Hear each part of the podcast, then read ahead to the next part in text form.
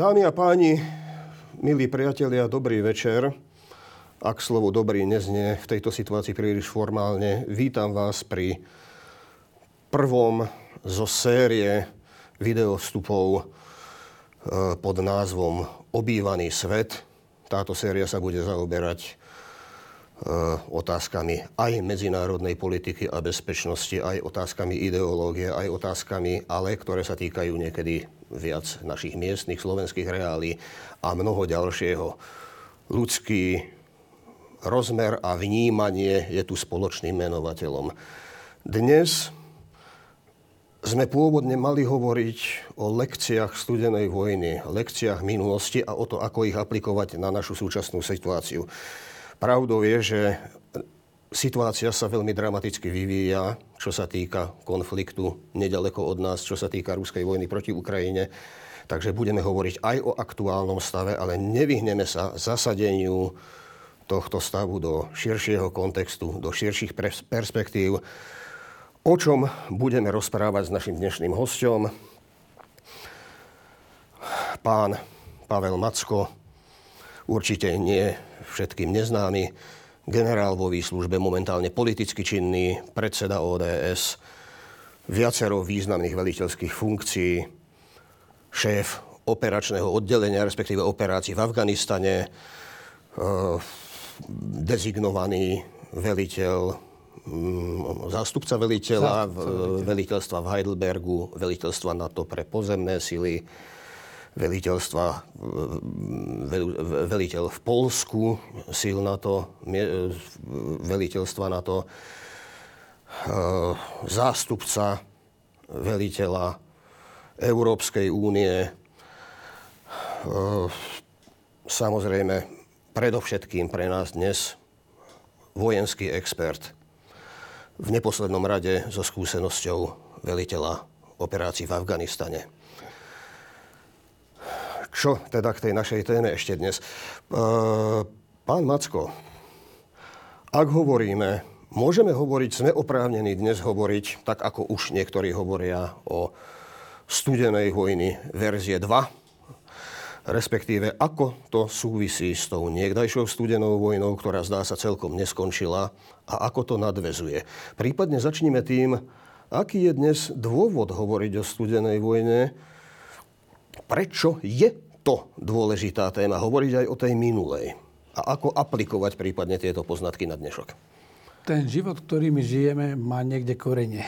To platí aj pre národy, to platí aj tie, pre tie dejné udalosti a nič nie je náhodou. Vždy je nejaký impuls, ktorý spustí deje, javy. To, čo sa dnes deje na Ukrajine, nevzniklo z večera do rána, nie je to náhla myšlienka nejakého jedného človeka, jedného šialenca. To by bolo veľké zjednodušenie. E, je tu taká istá historická paralela, a my sa k tomu dúfam vrátime v tej diskusii, že prečo máme dôvod rozmýšľať, že či tu začína studená vojna 2.0. E, v pondelok sme mali možnosť počúvať prezidenta Putina, prezidenta Ruskej federácie, ktorý ale už dlhšie indikoval, že nie je spokojný s tým, ako je usporiadaný svet, ako je usporiadaná bezpečnosť, vnímal nejaké svoje národnoštátne záujmy, vidí veľké Rusko, vyjadruje sa opakovane, že ho mrzia, že najväčšou geopolitickou tragédiou 20. storočia bol zánik Sovietskeho zväzu, čo bol vlastne pokračovateľ bývalého ruského impéria, cárskeho Ruska, ktoré sa zmenilo na bolševické Rusko, potom sa kvázi demokratizovalo a vzniklo Sovietský zväz. Prišla druhá svetová vojna. Sovietský zväz bol na začiatku spojencom e, hitlerovského Nemecka. Nakoniec skončili vo veľkej vojne spoločne. Sovietský zväz so svojimi spojencami, s Veľkou Britániou, s Američanmi. E, nakoniec zvíťazili nad e, týmto fašizmom. Podarilo sa im vyhrať v druhej svetovej vojne, ale už na konci tej vojny začali znovu také trenice medzi týmito spojencami. Lebo aj vtedy tí mocnári, Stalin bol vtedy vrcholný predstaviteľ Sovietskeho zväzu, e, bol nespokojný s tým, ako sa rozdeľujú sféry vplyvu, aký vplyv bude mať on a jeho štát, ktorí niesli v jeho očiach tú najväčšiu záťaž druhej svetovej vojny. A dnes vidíme to isté. Prezident Putin sa vyjadril v podstate v tom duchu, že ako keby bola tá ruská menšina, ktorá zostala po rozdelení Sovietskeho zväzu roztrúsená aj v tých bývalých e, zväzových štátoch, e, ako by bola potláčaná, utláčaná a on sa stavia do tej úlohy ochrancu toho veľkého ruského národa, veľkého Ruska. No a tá reč bola taká prielomová. Ja keď som to počúval už ten pondelok, tak som si hovoril, toto už nie je o nejakom signalizovaní, že nepáči sa mi, ako sa plnia minské dohody, čo sa týka tých e, odštiepeneckých republik, či už Donetskej ľudovej republiky alebo Luhanskej, ale že to je vlastne také, také generalizujúce vyhlásenie všeobecnej nespokojnosti. Tomu predchádzalo danie nejakých ultimatívnych požiadaviek 15. decembra e, minulého roku, ktoré NATO odmietlo, lebo v týchto požiadavkách Putin povedal, že on chce obnoviť nejaké sféry vplyvu, chce nejaký revers v čase, aby sme sa vrátili do nejakého stavu pred rokom 1997. Prečo to hovorím? No preto, lebo studená vojna začínala podobne, že Stalin si začal dávať požiadavky. E, Sovietský zväz bol komunistický štát, alebo teda reálny socializmus to nazývali, ale vládli tam komunisti. A v podstate po, alebo ku koncu druhej svetovej vojny, keď sa v Jalskej konferencii bavili v 45. roku vo februári, tak on už vtedy si nárokoval jednak sféru vplyvu. To znamená, bavili sa o usporiadaní v Európe po skončení druhej svetovej vojny. Aj keď ešte bolo e, pár mesiacov do konca vojny. Vtedy vznikol prvý problém. Sovietský zväz e, chcel iné hranice s Polskom, posúval sa proste o 200 kilometrov na západ, následne sa Polsko posunulo.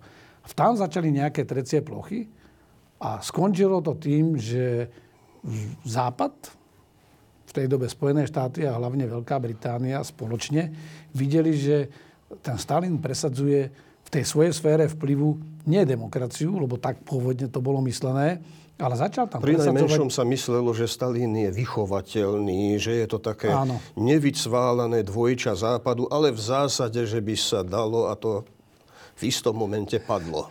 No lebo tá pôvodná... Polskom to začalo, ale potom tam bola vojna v Koreji, tam sa zdá, že to dozrelo. Ja, ja som práve chcel povedať k tomu prejavu, lebo tam je taká paralela historická, že vlastne vtedy Winston Churchill najprv napísal list e, prezidentovi Trumanovi v Spojených štátoch, lebo čo videl? Videl, že v tej zóne vplyvu, kde, ktorá padla akoby Sovietskému zväzu pod vedením Stalina, že sa začínajú dosť radikálne presadzovať tie komunistické alebo robotnícke strany, ktoré boli pôvodne... Uplatňovanie vplyvu sovietského tak, bez Ale on škrupul. tam už išiel tým, že sa išiel meniť spoločenský systém. Lebo pôvodné tie dojmy a tá dohoda bola, že keď porazíme ten totalitný fašizmus, tak uh, nastane v Európe demokracia. Ale Churchill nebol ten, kto mal ohľadom tohto ilúzie. To boli skôr jeho partnery a tak sa mi zdá, že najmä americkí v tom čase. Samozrejme, on predniesol potom tým pádom to, čo písal Trumanovi, to sa nejak veľa neujelo na začiatku. Keď dostal čestný doktorát, už nebol ministerský predseda. Predniesol vo Fultone svoju pamätnú reč, kde zopakoval to, čo napísal v tom liste a povedal, že ak chce prežiť západná demokracia alebo demokracia, tak je treba zaťahnuť oponu a vzniklo niečo ako Trumanová doktrína. Konštatoval, že sa spustila, ale vďaka Sovietskému zväzu. Tak. A on vtedy povedal, že je treba sa brániť proti tomu šíreniu komunizmu, lebo komunizmus e, si ideologicky postavil cieľ zničiť kapitalizmus, lebo podľa tej teórie je to zdrojom vojny. Ale celé to bolo o tej frustrácie, že, že rozširoval sa, rozpinoval, rozpínal sa ten systém. Systém padol, skončila tá akoby, že studená vojna, my sa k nej vrátime. Mali sme tu nejakú eufóriu v 90. rokoch, kedy my sme to prežívali. Cingalo sa u nás, alebo štrngalo kľúčmi.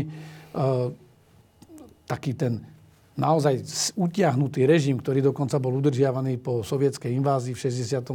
roku, e, sa uvoľnil, Mysleli ale, sme, že niektoré problémy už nebudú. Tak, ono to dokonca vyzeralo tak ešte lepšie, lebo to bolo, boli veľké koncerty na podporu Nelsona Mandelu, padol apartheid. To nebol len komunizmus, ktorý padol, ale padli všetky Odtiaľ také vlastne tie... aj tá téza unáhlená Fukuyamova o konci dejín, ktorý nenastáva a nenastáva. Áno, lebo vtedy napísal Francis Fukuyama, že v podstate ten hlavný konflikt skončil lebo studená vojna bol vlastne taký dvojpolárny svet. Bol tam ten západný demokratický svet, bol východný blok, lebo tí sovieti si nakoniec v tom svojom impériu spravili takú sústavu vazálskych štátov. Tie, keď nepočúvali, tak, ich, tak im dohovorili väčšinou tankami. V 56. roku e, bola v Maďarsku revolúcia, keď sa Maďari zbúrili, potlačili to krvavo, veľmi krvavo, to bolo taká krátka vojna, keď vtrhli do Maďarska v 68. roku potlačili e, uvoľňovanie režimu v Československu a vyzeralo to dlho, že to je stav takýto... Ešte tesne pred pádom komunizmu aj reformátor Gorbačov stihol Litvu takto z, uzemniť. vykázať do patričných medzí.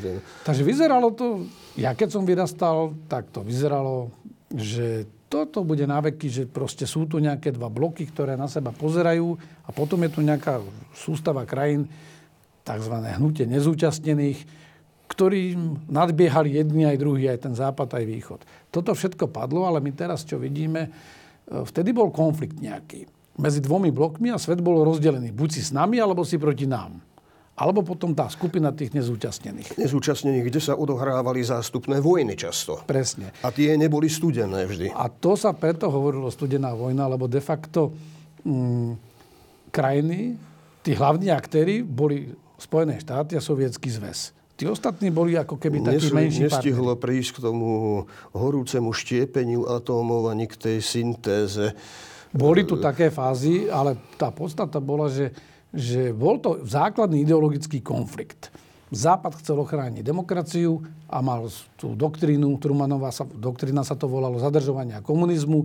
To znamená, Spojené štáty ako líder toho slobodného sveta v rámci tejto doktriny si povedali, že budú podporovať všade demokracia, budú zadržiavať komunistov. Komunizmus bol veľmi expanzívny. Tí sovieti viedli e, viacero vojen, podporovali, e, oni to nazývali ľudovodemokratické režimy, prevraty, ktoré boli na ten štýl komunistický. Nie je ale pravdou, že pokiaľ išlo o Európu, v tom čase bol sovietský režim aj so svojimi satelitmi a s tým rodiacím sa blokom komunistickým vlastne saturovaný. Alebo, alebo hrozilo akútne, že prejde aj ďalej do západnej Európy. Lebo dnes sa väčšinou hovorí, že toto priamo nehrozilo. Hrozili iné veci. Báli sa toho jedni aj druhý. To bolo ako... Dobre, dobre, že ste to pripomenuli, lebo ja keď som si prechádzal niektoré tie e, historické dokumenty potom, jak sa začali otvárať archívy po páde e, toho blokového sveta, tak e, vlastne zistuje sa, že naozaj mali strach jedna aj druhá strana. Že to nebolo...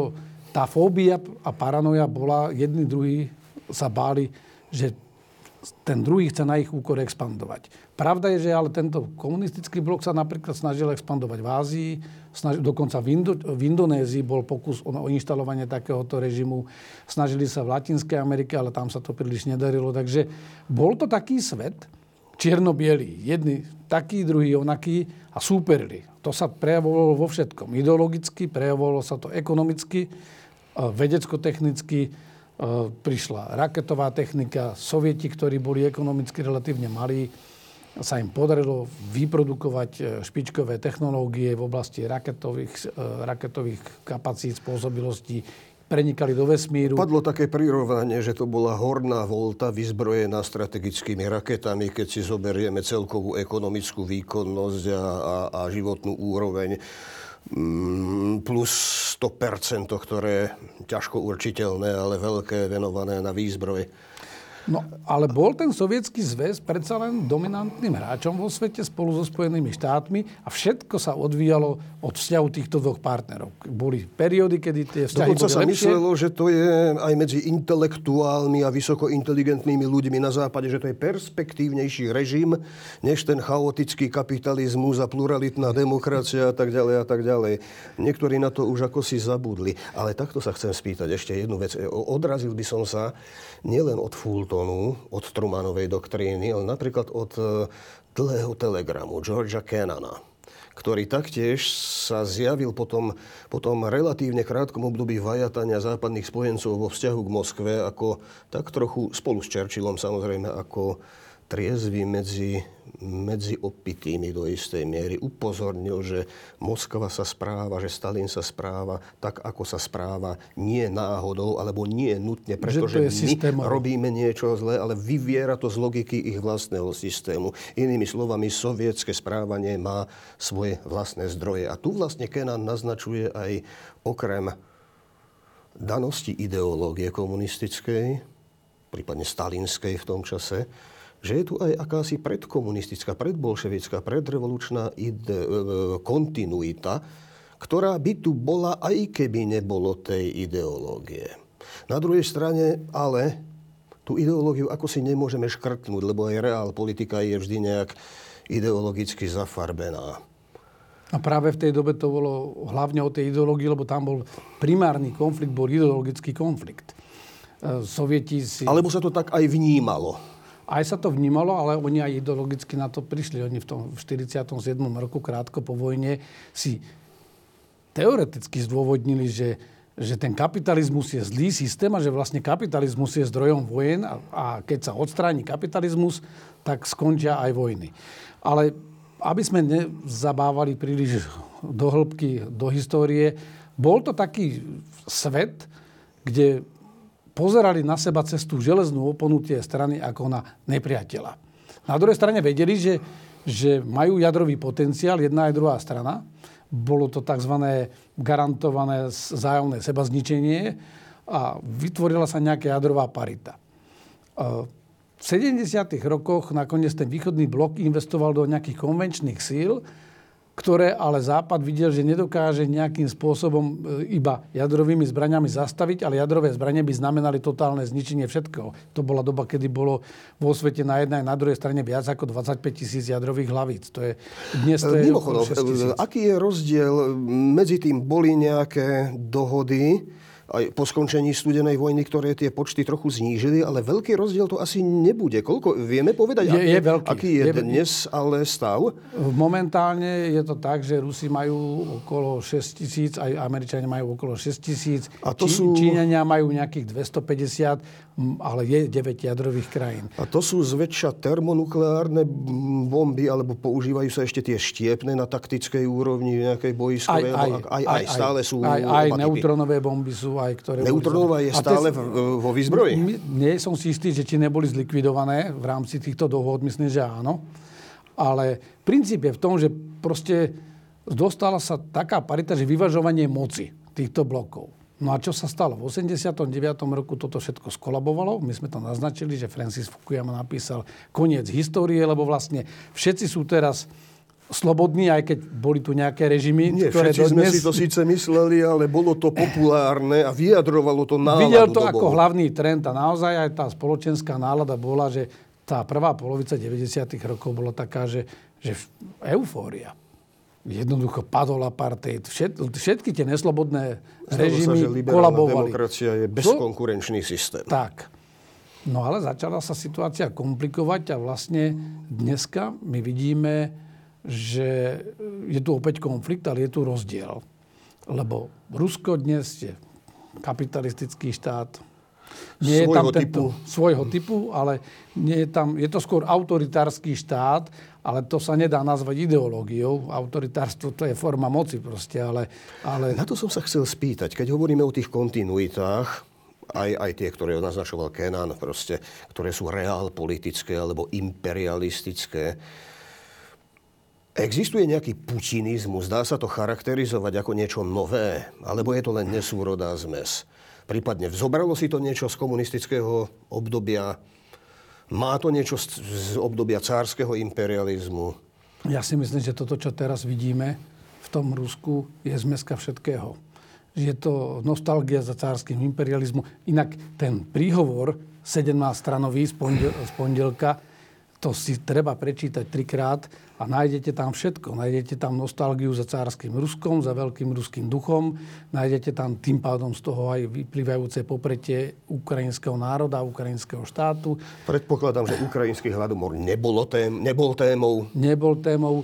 E, Putin sám, tam skôr putinizmus neexistuje ako ideológia. Putinizmus existuje možno len ako jeho typ politiky, lebo je týmto ovplyvnený. Touto nostalgiou. On bol silovík, on bol príslušník AGB, e, ktoré bolo veľkou súčasťou, lebo v tej studenej vojne práve tieto tajné služby hrali veľkú úlohu na jednej a na druhej strane, lebo práve tým, že nemohlo sa ísť do otvoreného konfliktu, tak sa tie proxy konflikty alebo tie zástupné vojny viedli tie bloky medzi sebou. To bola korejská vojna, bola to vietnamská vojna, bola to e, vojna sovietov v Afganistane, e, takže má ďalšie menšie konflikty. To znamená, vybavovali si účty tieto bloky medzi sebou a presadzovali zájmy cez, cez tie tretie krajiny, lebo nebolo možné ísť do priamej konfrontácie, lebo tá by skončila katastrofálne. No a vyzerá to tak, že, že to, čo dnes vidíme, tam nie je primárny nejaký ideologický konflikt, že kapitalizmus so, ten socializmus, ten blok.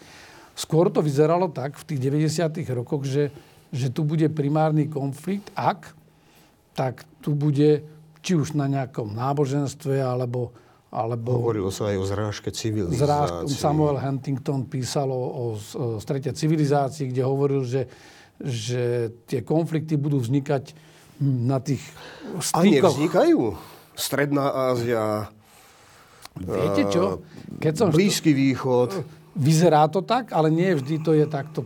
Samozrejme, to historické podmienenie je, je dané aj, aj tou civilizáciou. Ale dá sa povedať, že kultúra je jedným z faktorov. Je povedzme. jedným z faktorov. Ja si pamätám, keď ja som študoval, tak e, v rámci toho jedného kurzu som dostal takú písomnú prácu, že a presne na tohoto to Samuela Huntingtona, že, Huntingtona, že že teda či e, je tu zrážka civilizácií a z toho vznikajú tie konflikty, alebo je tu, je tu niečo iné. Ja som vtedy hovoril, že je to, stále mi to príde ako mm, presadzovanie nejakých mocenských záujmov viac ako zrážka civilizácií. Niekoľko príkladov, že, že napríklad prečo teda časť tých slovanských národov chcela vstúpiť do NATO, do Európskej únie. To sa bavíme o roku 2001. Tak nie všetci Slovania sú typicky východní. A, a niek- že ani tá deliacia čiara nie je tak úplne ani v tom náboženstve, ani, ale samozrejme je to faktor. Len čo som... Balkán, Bosna, Chorváti versus Srbi, versus moslimovia. Je to tak trošku aj No to som, to som chcel povedať. Je to presne o tom, že, že žiadny konflikt nie je jednorozmerný. Jednoducho tie konflikty majú viacero rozmerov a začína to od, od nejakých historických bolestí, frustrácií, od nejakej nespokojnosti e, s postavením skupiny národov, národa a mieša sa tam všetko.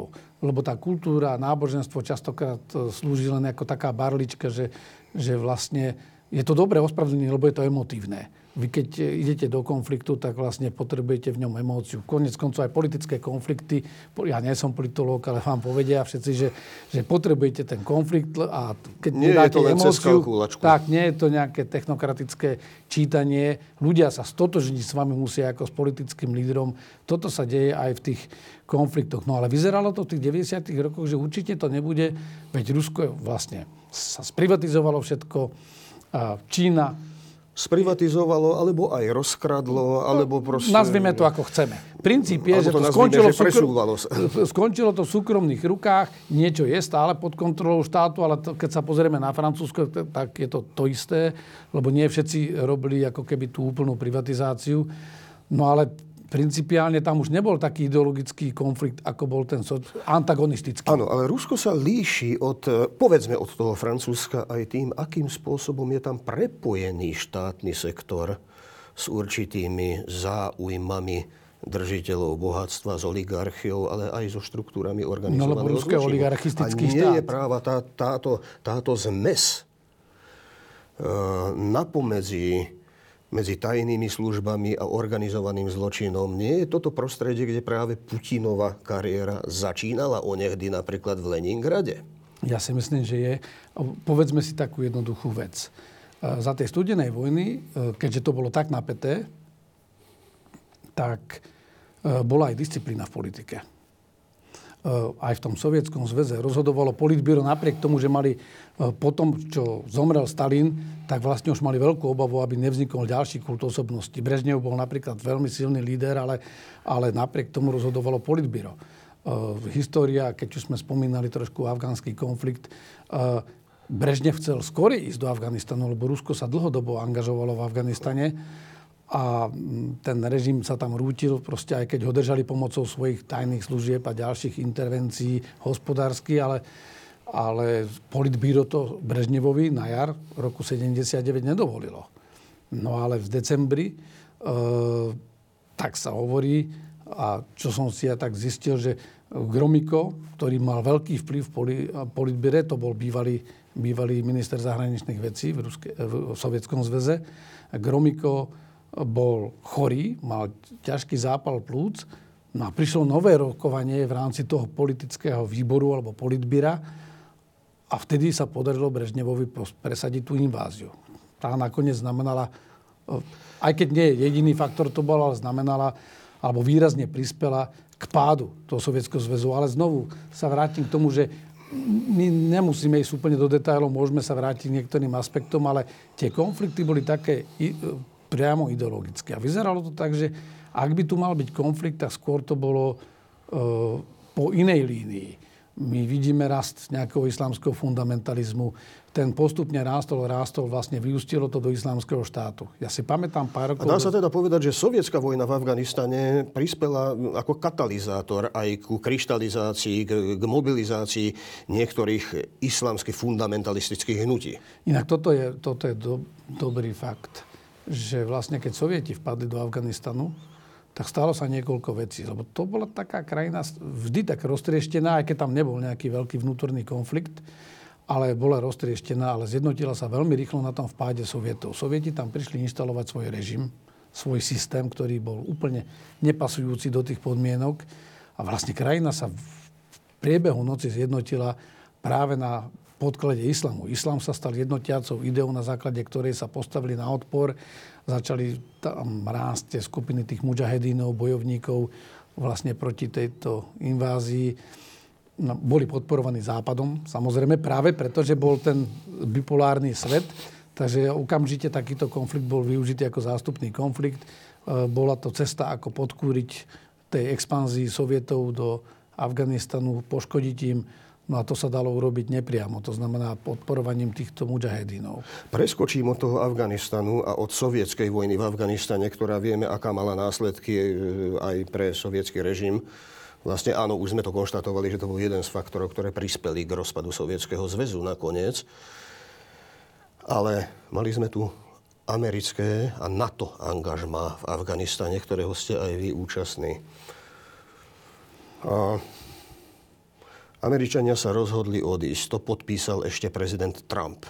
Áno. Joe Biden ako nový prezident bol prezident, ktorý ale dlhodobo presadzoval odchod z Afganistanu.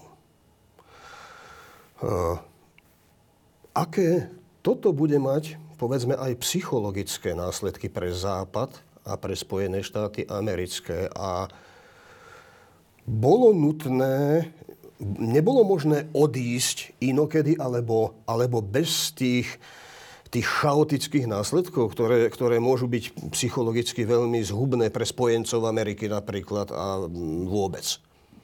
To sme otvorili novú kapitolu, ale bolo, bolo, lebo to, čo sa deje dnes, má väzbu na to. Bolo to nutné. Takto. 20 rokov je dosť. To áno, to nepochybne. Znamená 20 rokov byť ako externý hráč v konflikte a snažiť sa usporiadať tú spoločnosť. Vy ste tam boli. Vy Ja ste som- boli veliteľom afgánskych operácií, teda v No, rámci, aby som to neskomolil, náčelník eh, Operačného štábu. operačného štábu. A Bola tá situácia tesne pred odchodom, až, alebo mm, povedzme 2-3 roky pred odchodom, až tak dramatická? Ja by som Bol... to... Viem, čo chcete povedať. My sme sa chystali ako, ako medzinárodná koalícia odísť z Afganistanu podstatne skore. A my sme vlastne aj odišli.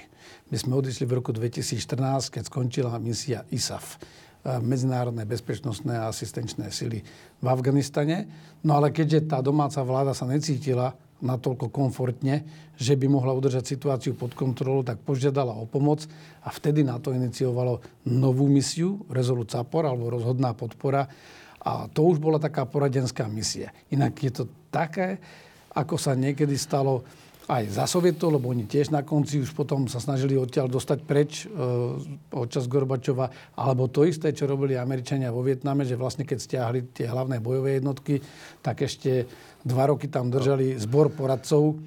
A na to sa aj pýtam. To je, Vietnam mal psychologicky veľmi neblahý dopad a Afganistán pri najmenšom pôsobí na vonok podob, ako podobný scenár. Podobne to vyzeralo, keď od, odlietali z letiska a všetka tá panika. No jednoducho ten odchod z Afganistanu ukázal, že ten západ až taký rozhodný a silný nie je. A to je, bola... to, je to nedostatkom rozhodnosti? Nebolo to skôr problém, že vojenská misia tam začala, ale splnila svoj účel, keďže Al-Qaida bola rozprášená, bol tam nasadený iný režim a ne, nebolo tam čosi ako absencia, a to sa týka aj Iraku, inej misie, inej, iného zásahu, absencia jasnej predstavy o politickom účele ozbrojeného angažma? No to, čo ste povedali, jedným slovom sa dá nazvať stratégia a exit stratégia. No nebola. Jednoducho to bol ten problém, že, že tá misia sa priebežne menila. My sme vošli do jednej misie a skončili sme v úplne inej a nebolo včas nejaké rozhodnutie, lebo aj o odchode to je rozhodnutie. Tá rozhodnosť musí byť, že keď vidím, že misia je už niekde v konci alebo kulminuje, je treba odísť. Ale ja som chcel úplne inde povedať, že celý tento odchod diskreditoval ten západ do značnej miery, napriek tomu, že to nebol len západ, že to bola ďaleko širšia, širšia koalícia, ale to veľké úsilie 20-ročné skončilo fiaskom. Je tu istá veľmi mierne zdvorilo povedaná kontroverzná úloha, ktorá tam zohral Pakistan. Ako sa vám to javí? Pakistan, vydieral Pakistan západ? Vodil ich za nos? Vodil za nos Američanov? Ja by som nešiel týmito bočnými uličkami. Pakistan tam bol vždy hráč, tam je veľký problém aj, kde je deliaca e, čiara medzi... Nie je Afganistan hĺbkové strategické zázemie v myslení pakistanských generálov? Tak ono trochu, je to aj naopak. Pre prípad e, konfliktu s Indiou? Uh, neviem, Napríklad. až tak by som nešiel do týchto úvah, ale problém je tam, že je tam dlhodobý problém, že E, to rozdelenie e, medzi Afganistan a Pakistan je umelé. Proste urobili ho Briti niekedy. Je tzv. Durandová línia. Ale to sú...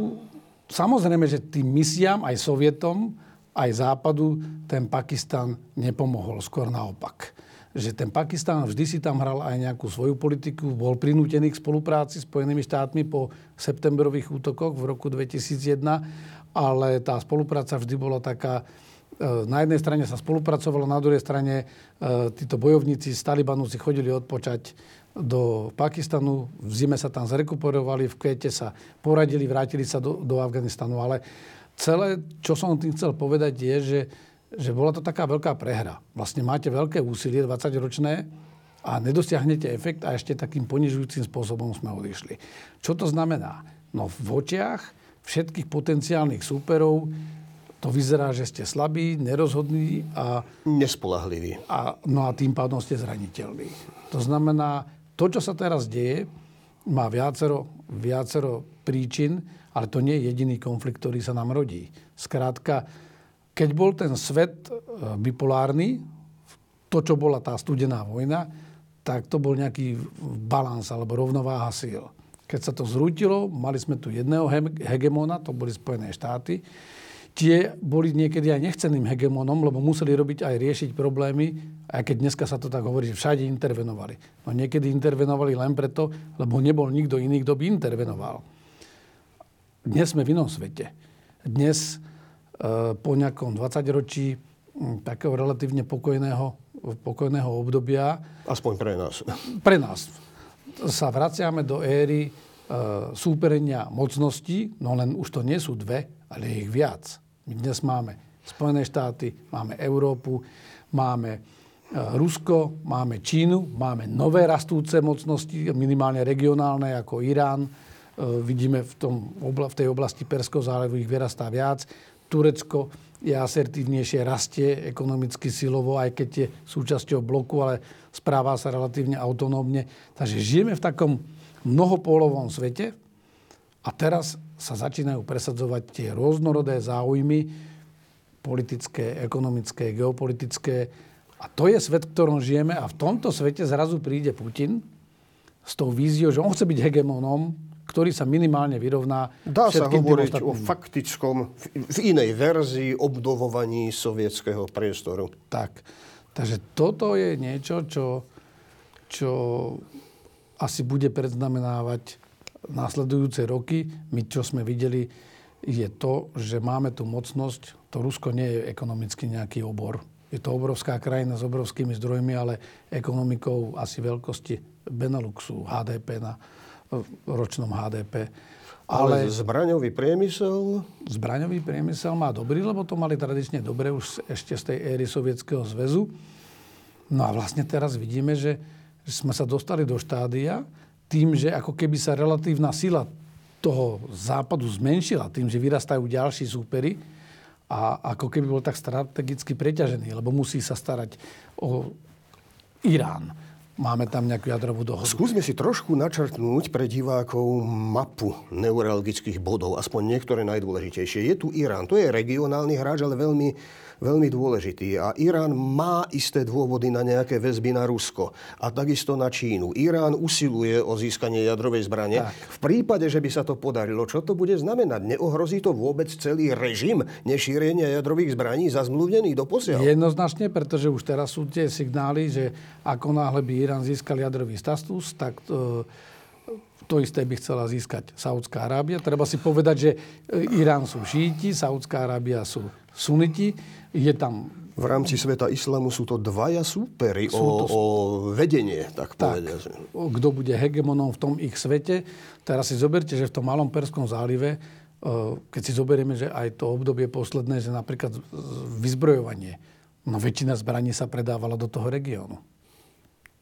A to ešte je zdecimovaný Irak po poslednej americkej invázii a vlastne tej vojne a následne po veľkom tlaku z toho islamského štátu.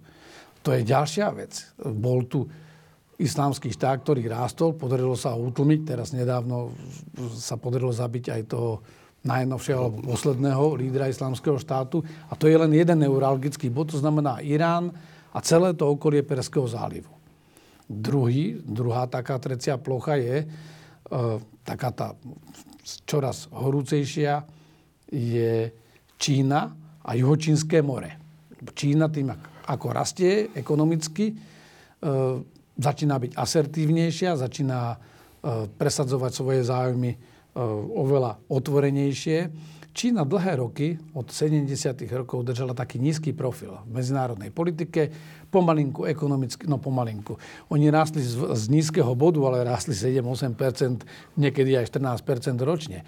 A výsledok je ten, že zrazu za tri desiatky vidíme veľmi rýchlo ekonomického hegemóna. Dodajme tam poznámku podčiarov, že ono to možno nie je až také veľké prekvapenie, pretože Čína je krajina s obrovským potenciálom. Tie centrálne časti sú pomerne etnicky homogénne, ale Čína prekonala v 20. storočí mimoriadný kolaps. Ríša sa v podstate zrútila, čiže ona vstávala z trosiek.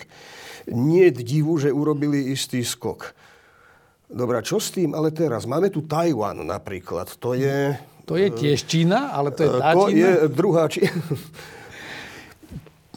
Možno anekdoticky poviem, že keď som 20 rokov dozadu si spomínam, že v rámci strategickej štúdii mal som nemeckého kolegu, ktorý bol civil, ale bol z e, toho projektu EADS, to je veľký zbrojársky konglomerát západoeurópsky. A on bol stratég v tej firme a vlastne študoval s nami a on tak hovorí, lebo každý robil prezentáciu. A teraz ten kolega z Tajvanu spravil nejakú prezentáciu, mali sme spolužiaka z Tajvanu, Tajvan bola fakt že krajina, ktorá rástla.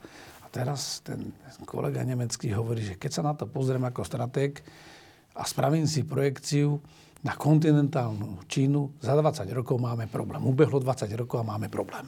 Čína je veľká a rastie, čoraz viacej sa presadzuje. Presadzuje sa iným spôsobom, ako sa doteraz presadzovali siloví hráči, ale začína sa angažovať aj vojensky, začína si upratávať svoje okolie a hneď máme konflikt v Juhočínskom mori kde to pnutie stále narastá. To nie je len Tajvan, to sú všetky tie krajiny Čína okolo... má viacero takých trecích ploch alebo potenciálne nebezpečných hraníc. Je tu aj, sú tu aj isté spory s Japonskom, je tu hranica s Ruskom, na to sa niekedy zabúda, je tu hranica s Indiou, potom sú tam tie provincia Xinjiang, tam už to hraničí voilà, zrážka civilizácií s moslimským svetom a tak Tibet. ďalej. Čo sa, a Tibet samozrejme. A čo sa stane, ak sa Amerika izolacionisticky stiahne z východnej Ázie. Ako sa bude správať Japonsko? Ako sa bude správať, ako sa budú správať ďalšie mocnosti? India, potom na juhu a tak ďalej. To, myslím, stojí za úvahu, lebo tam, tam môže dôjsť, tam je tiež hneď niekoľko krajín, ktoré majú dostatok technológií, dostatok softvéru, dostatočne výkonnú ekonomiku a ktoré by teoreticky mohli vyobriť jadrovú zbraň pomerne rýchlo. Tak už dnes máme 9 krajín. Vrátane Tajvanu by som povedal. Dnes máme 9 krajín, ktoré majú jadrový status.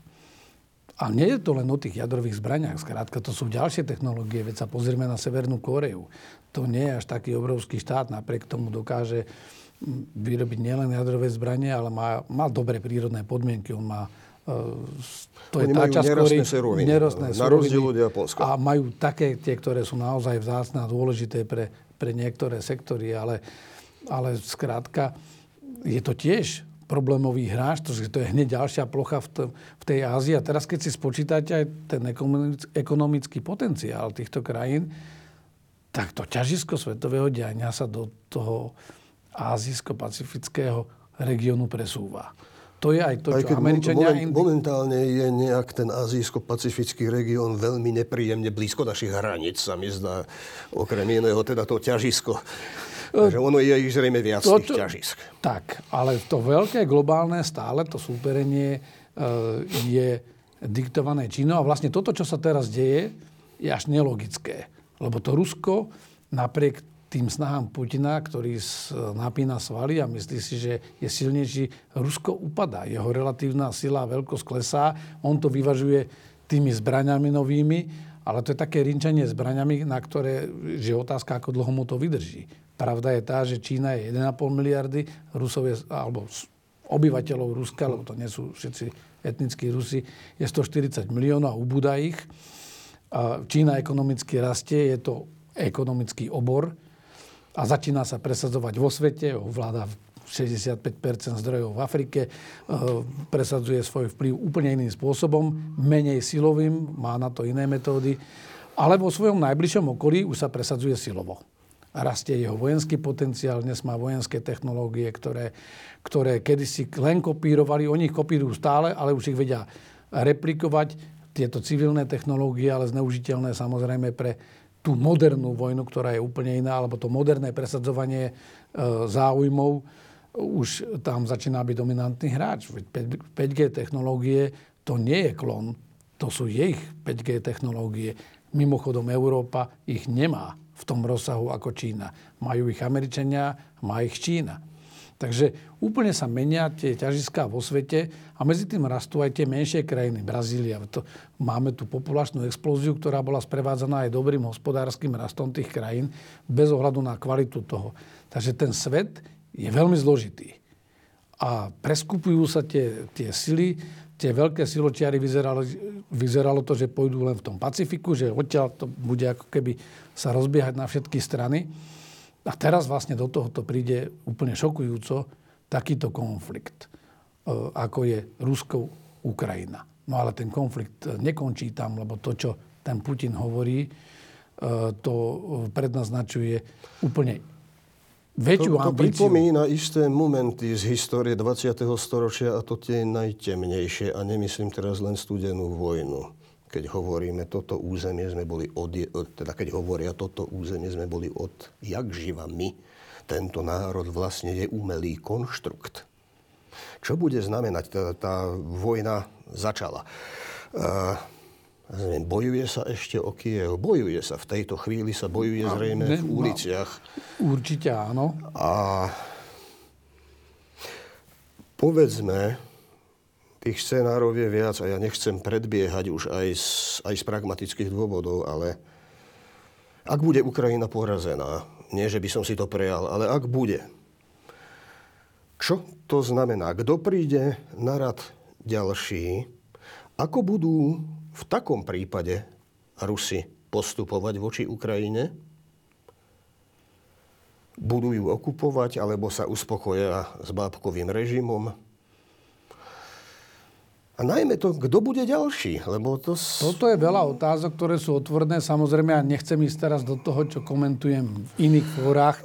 Tu sa bavíme o tom, že ak, aké dlhodobé dôsledky to bude mať. No problém je, že v Európe dlhodobé dôsledky sú, že to Rusko má túto asertivitu, má e, vojenskú silu a pokiaľ by bolo úspešné v tej Ukrajine, no tak ho to neodradí, ale po, ešte povzbudí e, presadzovať sa ešte viacej. A to vyplýva aj z tých požiadaviek kategorických, ktoré oni si dali ešte v tom decembri. No pre nás to bude znamenať e, dramatickú zmenu vo svete. Ja stále to necítim, že, že by sme to dostatočne vnímali, že to nie je nejaká atmosférická prehánka. Toto je zmena klímy. A do toho sú veľké globálne problémy. Skutočná zmena klímy, ktorá je sprievodným javom a má globálny dosah na, všetky krajiny. A do toho prichádza vlastne takéto strategické vyrušenie. Takže ak máme ten potitulok, že či začína nová studená vojna, no jednoduchá odpoveď by bola, že v pondelok som počul z toho prejavu, že je tu symptóm, tej studenej vojny, lebo ten prejav nie je prvý tohto druhu, to bolo aj minulý rok. A to začalo niekedy v Grúzi. v Dume alebo tak, v televíznych reláciách presne, ruských. Lebo treba to pozerať, ja si sledujem dlhodobo aj tie ruské, ruské spravodajské portály a ten narratív tej frustrácie, ale aj toho rastu a takého, takého presadzovania sa e, v kombinácii jedno s druhým je tu dlhodobý a v podstate uvidíme, že čo, čo Ale k tejto bude. situácii nedošlo z predvčerajška na včerajšok v noci. Tá situácia, ako sme už naznačili, sa vyvíja dlhodobo. Prečo bola ignorovaná? Kde sa stala chyba, že tak veľa, aj teraz nemám na mysli len verejnosť, ale tak veľa z politických elít, a mám na mysli elít demokratického západu, sa správali 20 rokov ako, ako keby nič nehrozilo. Ja tomu hovorím strategická slepota. My sme sa dostali, e, svet sa strašne zmenil. Za posledných 30 V čom spočívala rokov. tá strategická slepota? Ako sa to prejavovalo My žijeme v instantnom svete. Tak, jak sme sa bavili offline, že mm, ľudia už nechcú pozerať dlhé relácie, nechcú čítať e, veľké knihy. E, sme na úrovni tweetu.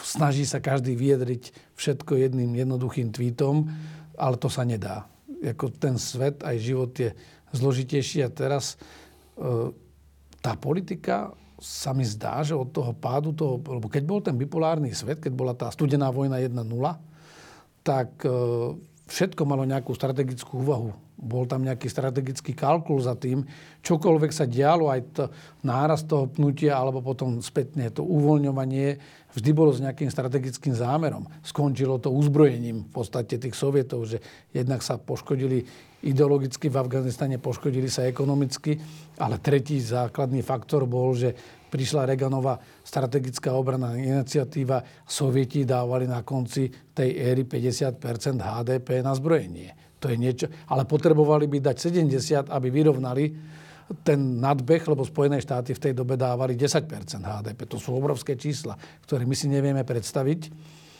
A poviem kacírskú myšlienku, my sa možno blížime do tej doby, že znovu budeme dávať väčšie percentá HDP, lebo ak sa tá atmosféra vo svete zmenila, tak budeme musieť aj niečo to, okolo toho robiť. Ale chcem dopovedať tú myšlienku s tým strategickým videním. To znamená, v tom, v tom vyvážovaní sa uvažovalo strategicky. Ako, sa, ako náhle sa tie systémy uvoľnili, začali sme si užívať niečo, čo sa hovorí, že mierová dividenda, začalo sa robiť všetko transakčne, a medzi tým prišli sociálne siete, technologický rozvoj. Zmenila sa úplne štruktúra spoločnosti. Spoločnosť bola striktne hierarchicky usporiadaná. Dnes vám vynadá prezidentovi posledný, nie že posledný, ale hociaký radový občan sadne za počítač a vynadá prezidentovi. Toto nebolo ani, ani v tom Navyše demokratickom je tu systéme. aj iná prepojenosť e, medzi Ruskom a zvyškom Európy a Spojenými Všetci štátmi. sme To niečo, čo navzájom nebolo závislí. za tej starej studenej vojny. Tam predsa len tá izolácia Bola väčšia. bola väčšia. No ale čo sa stalo s tou, ešte keď dopoviem tú myšlienku, no v tom strategickom, skrátka, skracujeme si horizont, na ktorý prijímame rozhodnutia. Nikto nechce príjmať rozhodnutia na 10, 20, 30 rokov dopredu, lebo sa stále viac pozeráme na to, že čo aktuálny prieskum ukazuje a vlastne ako keby politici nadbiehali tomu, tomu trendu. Čo buble v tej spoločnosti, treba tomu vyhovieť. Chýbajú nám také tie, tí lídry, takí, ktorí majú ten strategický výhľad a tým pádom, keď ho nemáte, nevidíte ani zmenu trendu. Vy, keď máte trend nejakým smerom, vy ho nevnímate, lebo si ho nepripúšťate. Vy stále riešite tie žijem drobné od, detaily. od volebného obdobia k volebnému obdobiu, Tak. alebo v kratších časových úsekoch. Takže ako sa hovorí ľudovo, že pre triesku nevidel e, strom alebo les, tak vlastne my pre tú triesku nevidíme, že zrazu nám tu bublal dlho konflikt, lebo rozhodnutie ísť do takej vojny, ktorú teraz vidíme na Ukrajine, aj keď ona možno skončí, ale, ale už tá filozofia je, že, že lebo čo sa stalo? Celoplošne sa útočí, lebo je to len taká prípravná fáza a bude sa útočiť a pokračovať, až pokiaľ sa nedosiahne ten maximálny efekt, ktorý sa dá relatívne lacno z toho vyťažiť. Keď to bude zlikvidovanie Ukrajiny, tak to bude zlikvidovanie Ukrajiny. Ak sa poda- nepodarí tento cieľ, tak vždy sa nájde nejaká nižšia úroveň, lebo toto, čo sa deje, umožňuje tým rozhodovateľom, v tomto prípade Putinovi a jeho generálom, umožňuje si stále zvoliť tú optimálnu exit stratégiu, tú optimál, ten optimálny variant, že kedy to môžem ukončiť. Samozrejme, problém je, že sa to môže vyknúť kontrole. Pre, predpokladám, že Putinovi by vyhovovalo, keby to bola krátka a veselá vojna. No jasne, pretože aj on nie je blázon, potrebuje z niečoho žiť, lebo ako ste povedali, sme prepojení. Ak by to trvalo dlho, nám, jemu sa môže tiež stať, že my to sa odstrihneme. Lebo už sme to povedali s Tomášom Baláškom v jednej relácii, že, že de facto je to hrozné, ale my financujeme túto vojnu. Tým, že sme tak prepojení a závislí na energetických surovinách z Ruska, veď Rusko má len 40% príjmov štátu z plynu. Ale ešte nepustíme ani chlb na pomoc Ukrajine. Pustíme, pustíme, ale ten problém je práve, to vidíte v tých sankciách, ktoré sú, že tu sa zmenila, nie, to nie je prehánka, zmenila sa klíma, ktorú sme si nevšimli, lebo toto, čo sa tu deje, to boli symptómy. V 2008, 2008 Gruzinsko. Prišiel, prišiel Krym, prišiel Donbass, prišla silná informačná vojna, to je to, čo som povedal, že spoločnosť sa zmenila, zmenili sa aj sociálne väzby, už nie sme takí kompaktní a nevnímame tú hrozbu, lebo, lebo vlastne pozeráme sa príliš blízko a vy potrebujete, aby ste videli hrozbu istými ďalkovými svetlami, aby ste videli, čo je na horizonte. Nie to, čo je tesne pred vami. Lebo pred ten, pre ten predmet, čo je pred vami, vy nevidíte to, čo vás čaká v tom trende, čo je vlastne za tou zákrutou alebo, alebo za nejakým časovým úsekom. A zrazu vidíme, že nás prekvapilo a nikto to nečakal. A ja som hovoril, že áno, vylúčiť sa to nedá, ale je to nepravdepodobné, že pôjde to do takého veľkého konfliktu. Všetci sme čakali, že hrá nejakú pozičnú hru ten Putin, že to rozhodne v prospech tých trošku uškodí tej Ukrajine, rozhodne to v prospech tých e, oštiepeneckých republik. E, potom, keď, sa, keď ich uznal, zrazu sa začalo baviť, že v, no ale v akých hraniciach ich uznal. V tých, čo získali, alebo v ďalších. A dnes vidíme, že za, zoberte si to. V pondelok, ako keby formálna bodka za deklaráciou tej novej studenej vojny a v štvrtok už máme horúcu vojnu. Predtým sa to robilo cez Zatiaľ proxy. len e, regionálne. regionálne, no ale zoberte si, že ten priamy aktér sa zapojil priamo do toho konfliktu, že nie, to nie je nejaký náhradný alebo zástupný konflikt. Áno, na rozdiel od Juhoslávie, povedzme. Tak, to znamená, zapojil sa priamo. A zrazu my sme všetci prekvapení, preto aj tá reakcia, že povieme, že dáme veľké sankcie, dáme sankcie na pár oligarchov. V takej viere, že, že však tí oligarchovia si možno upracujú toho Putina. Lebo im to ublíži a nechceme ublížiť príliš veľa ruskému národu a nechceme ublížiť príliš veľa aj sebe, lebo t- každá sankcia niečo stojí. Takže toto je niečo, že tým, že sme mali tie parkovacie svetla, ani nie stretávacie svetla zapnuté na tej špičke e, politických vedení, tak zrazu sme sa objavili vo svete, že sa nám rozsvietili teraz ďalkové svetla a my vidíme, že to je úplne iný svet, než sme si mysleli doteraz, že v akom svete žijeme. Otázka. Atlantická aliancia, NATO. E, svojho času po skončení studenej vojny sa viackrát od, e, zvestovala kríza tejto štruktúry. Potom, potom sa tu vyskytovali kontroverzie okolo rozširovania, kontroverzie v súvislosti so zásahmi na Balkáne, kontroverzie v súvislosti so zásahmi, ktoré sa odohrávali po 11. septembri 2001. Konkrétne Afganistan je, tu vystupuje do popredia. Alebo Irak, to bola... A, a samozrejme Irak. Uh, ako je to dnes? Prevládne ten trend zjednocovania a väčšej akcie schopnosti, alebo naopak sa, mm, sa tu darí vrážať klid medzi spojencom? Mne sa zdá, že sú tu ob, obe tendencie. A teraz ako je to? Tie tendencie boli, boli vždy prítomné mm, v podstate už tej studenej vojne, preto ano. sme tým začali. Lebo sovietský zväz sa mu darilo diskreditovať ten západ na podstate antiamerikanizmu. Vytvorili tú Svetovú radu mieru, Pritom sami expandovali, ale vlastne vytvorili niečo ako Svetovú radu mieru. A všetko to bolo namierené vlastne na diskreditáciu tých Spojených štátov. Tie sa sami znemožnili v tom Vietname tým spôsobom, ale to malo logiku, prečo oni išli do Vietnamu, no len nemalo logiku, ako tam pôsobili, ako odtiaľ odišli. Zase sme u toho. to je jednoducho tak, že ako náhle je takýto konflikt alebo pnutie, tak sa dostanete do konfliktu, do vojny, a zrazu neviete z nej vycúvať. Toto hrozí teraz aj Rusko. Lebo to, to môže skončiť zajtra a môže to skončiť tak, že to Rusko na tom aj skolabuje. Ale horšie je to, že e, ako náhle bude kolabovať, že sa bude diať pri tom.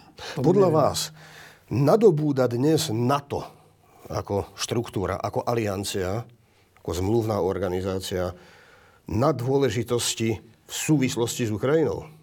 Jednoznačne, ja si myslím, pozrite sa, ja som samozrejme slúžil na to... Spýtal som sa preto, lebo niektorí možno by radi videli nejaké alternatívne spôsoby alebo štruktúry. Nie, to chcem práve povedať, že 7 rokov som slúžil v štruktúrach, takže prirodzene ja som obhajca tej organizácie, lebo som ju videl znútra, videl som jej dočery, videl som, ako dýcha, ako pôsobí.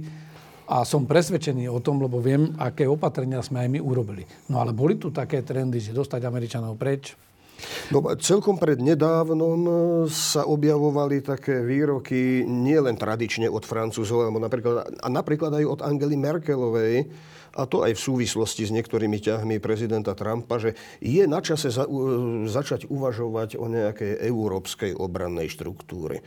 Na to, Myslím, to mi tiež už... prípada taká dvojsečná téma. Na jednej strane človek by povedal áno, prebrať čas zodpovednosti, na druhej strane, čo je dnes Európa bez americkej prítomnosti? No to som práve chcel povedať, lebo, lebo už to tak vyzeralo. Prezident Macron povedal, že na toto je už klinicky mŕtvý pacient a nemá budúcnosť. Samozrejme, prihrieval si svoju polievočku, lebo videl svoje a svojej krajiny iné miesto v tejto, v tejto spoločnosti a ten relatívny výtlak Francúzska v Európskej únie je iný ako, ako v NATO. Ale ja si myslím, že teraz, čo sa stalo, e, ste udreli klinec e, po hlavičke, lebo e, to NATO vyzeralo také, že no dobre, bola to organizácia, podľa mnohých, ktorá prežívala, ale keďže boli tie operácie krízového manažmentu a, a v tom v globálnom svete sa angažovalo vonku, ale po roku 2014 sa na to začalo opäť zomkínať, lebo videlo, že tu niečo buble, že neboli sme úplne slepí, mali sme tie svet, my sme preblikávali tými ďalkovými svetlami, len bolo to ťažké to presadiť medzi tými politickými elitami, aby to zobrali ako, ako prioritu. Že niečo sa deje, niečo na východ od nás sa mení, e, nie je to tak, ako sme predpokladali a my sme si stále nahovárali, že to je len taký šum. No teraz sa ukazuje, že nebolo, to nebol Nebolo šum. na čase toto začať vnímať už v 90. rokoch? Jasne, že bolo, len že to v tej dobe si to nikto nepripustil, lebo to bola tá doba eufórie a vlastne to vyzeralo všetko, že svet je fajn. Keď ten Fukuyama písal svoj, svoj traktát, tak takisto uvažoval v tom, že, že, že tie konflikty budú iné. No ale vlastne to NATO ktoré vyzeralo ako klinicky mŕtve minimálne pre prezidenta Macrona, tak teraz je a stalo z tej resuscitačnej linky, pretože vlastne sme sa ocitli v situácii, že momentálne nič lepšie nemáme a potrebujeme sa zomknúť, lebo inak, než sa rozhýbeme a než sa spamätáme, tak už nemusíme e, byť v, tej, v tom svete a v tej realite, ktorú by sme chceli mať. Dokonca ani ten demokratický systém tu nemusíme mať. A môže prísť nejaký autoritársky a ešte stimulovaný zvonku. Takže táto hrozba sa paradoxne pre nás stala motivujúcou, nemyslím len pre nás, ale pre celý ten blok. A tu je možno strategický miskalkul toho prezidenta Putina, lebo on sa snažil, a to cítite stále aj z našich niektorých politikov, ale aj, aj od toho Putina, ten ruský narratív sa tu 10 ročie buduje, že, že vlastne ako keby hrali tú hru, že dostať tých Američanov treba z Európy, lebo oni majú iné záujmy. Samozrejme, že niekde ich majú ale tieto veľké geopolitické záujmy skôr nahovárajú k tomu, že, že naopak ale, sa ale treba keď ich začnú javiť, že majú iné záujmy a prezident Trump pripomenie, že nedávame ani toľko na rozpočet obrany, koľko by sme mali podľa pôvodných zmluvných podmienok dávať, tak sa urazíme. No, jasne. Urazia sa Nemci, urazia sa Jasne. ostatní. A, a ten tlak bol aj vnútri, taká frustrácia, že však tí Američania, alebo začal Trump s obchodnými vojnami a s týmto, a to, to nie je práve spojenecké, treba povedať také sebecké to bolo, to, lebo sme aj konkurenti v tejto časti, ale stále ten záujem prežitia je väčší. Putin nám ho vrátil. E, myslel si, že ten klin vrazí viacej medzi nás a že nás to, rozdelí. nebolo tak trochu to aj, že Trump jednoducho povedal, ľudovo povedané, na plnú hubu to, čo iní hovorili len kútikom úst? Na adresu Európy a jej vôle tak e, on, on, to, účastniť sa na aliancii. on to povedal nahlas, ale tým, že prišiel prezident Biden, tak to vyzeralo, že aj keď mnohí hovorili, nie som taký expert, hovorili to experti, že neočakávajte e, to, totálny návrat do toho sveta, aký bol pred Trumpom. Jednoducho tá Amerika už má iný fokus, musí pozerať a, a chce pozerať na tú Áziu, chce pozerať na Tichomorie. Ale to začínalo už skôr, než To Trump. to ešte za Obamu. Za Obamu úplne jasne. Len vtedy Obama, keďže videl, čo sa deje na iných, v iných častiach sveta, tak musel udržiavať aspoň, ako sa hovorí, ten ohník. Trump to narušil, ale vráťme sa k tomu, že vlastne to NATO, paradoxne Putin tým, ako urýchloval procesy, on keby bol trpezlivý, tak v podstate tí Američania odišli sami. My by sme sa nerozhýbali, lebo bez tej hrozby by sme boli silný ekonomický hráč a vojenský a geopolitický trpaslík. Poviem príklad. E, keď odstúpili Američania, ja si myslím, že nesprávne, keď odstúpili od jadrovej dohody s Iránom, tak Európa sa snažila a tí ostatní hráči donútiť ten Irán, aby v tom pokračoval ale zistili sme, že keď Irán začal porušovať tú dohodu, lebo povedal si, keď Američania odstúpili, necítim sa viazaný. Európa nemala ten výtlak negociačný, že by dokázala aj, aj ten Irán presvedčiť, ten Američan to mal. Či sa nám to páči, lebo nie, jednoducho. Oni boli ten hráč, ktorý dokázal... Myslíte tú zmluvu o Áno, to, jadrovom programe, ale tú mnohí kritizovali. On, čak Trump preto z ne, od nej odstúpil. On neodstúpil akoby z nejakej e, sympatie k Iránu, len on odstúpil od nej, e, že zdá sa mu, že je málo radikálna. Že je takže to zjednodušil ako biznismen, pre ňoho to bolo buď alebo je nefunkčná, odstupujem. No, Ale to konec sme... koncov tvrdili aj mnohí Trumpovi poradcovia. Teda, to, to je v poriadku. Len, len tým pádom to aj takto sa choval Trump aj k NATO. Však mi to vlastne nič nedáva. Nemám z toho žiadnu transakciu, lebo on bol taký transakčný politik, odišiel. Teraz, čo sa stalo vlastne je, nám nič iné v tej novej realite, ktorú tu žijeme pár dní, nám nič iné, než zomknúť sa nezostáva, pretože nemáme žiadnu inú protiváhu. Potrebujeme zostať ako celok v rámci tej aliancie, než sa ten svet utrasie. My dokonca vidíme, že aj, aj v Pacifiku vzniká nejaká aliancia znovu. Takže preto možno ten potitulok je asi správny, že sme v tej, alebo vyzerá to, ťažko nám povedať, história ukáže, ale vyzerá to, že sme na Prahu novej studenej vojny, studenej vojny 2.0. A prečo 2.0? No lebo hybné sily budú iné, ako boli predtým. Nebude to také čierno-biele. Prepojenosť naša je iná. Sme navzájom totálne prepojení. Vrátanie tej Číny. A do toho prichádza napriek tomu súperenie týchto mocností, ktoré sú ale navzájom závislé. To znamená, ak bol definujúci faktor v tej prvej studenej vojne e, a tej politiky zadržiavania a následne potom tej, tej jadrovej parity, ktorá bola minimálne do 70. rokov to jadrové sebazničenie. MAD. Garanto, no a bolo toto garantované self-assured uh, mutual destruction. To znamená garantované vzájomné sebazničenie. Dneska je to multipolárny svet, kde tá studená vojna má kde ďalšie dimenzie. Jeden, dva, tri lokálne konflikty môžu prerásť do svetovej katastrofy. Po, Bohužiaľ. Nachyluje sa nám pomaličky čas, ale sme, dám ešte dve také otázky. Dobre. Nepríjemné, minimálne teda. Dobre. A, jednak, často sa ozývajú aj v poslednej dobe aj z americkej scény, takej tej odbornej, analytickej, niektoré hlasy takých tých buď to učebnicovo realpoliticky orientovaných alebo izolacionisticky orientovaných autorov, že Ukrajina je chyba západu, že, je chyb, že bola chybo, bolo chybou prislúbiť im členstvo v NATO, že bolo chybou ich podporovať, že, že nechápeme Putina, prečo chce Ukrajinu a aká dôležitá je pre nich Ukrajina a tak ďalej a tak ďalej. Čo sa dá na toto odpovedať? Ak teda, mm, alebo majú pravdu v niečom? Pokúsim sa e, odpovedať na to. E, podľa mňa nemajú pravdu. E, je viacero faktorov, prečo to viacerí takto vnímajú. Je to zjednodušenie. Je to zjednodušenie, ktoré mení parametre toho, na čo sa pýtate. Je to príliš veľké zjednodušenie, lebo ja tiež mám rád veci, ktoré sa povedia polopate zjednodušia, ale toto je príliš veľmi zjednodušené je na to viacero argumentov. No, ja som to teraz vulgárne zjednodušil trochu. Ale, ale takto sa to komunikuje. Takto sa to komunikuje. Takto no. sa to komunikuje. E, je tam viacero aspektov, že prečo sa to tak komunikuje. E, jedny sú nejaké objektívne, niektoré sú subjektívne. E, Američania tiež nie sú kompaktný celok. To je krajina názorových prúdov a tie etapy ich ako keby internacionalizmu sa stredajú s etapami izolacionizmu a zrejme aj tá únava z toho, že príliš dlho boli ten, ten dominantný hráč, ktorý nevždy riešil len to, čo, by, to, čo sa nám javilo, alebo čo boli diskreditovaní, že oni všade strkajú nos. To nebolo tak vždy.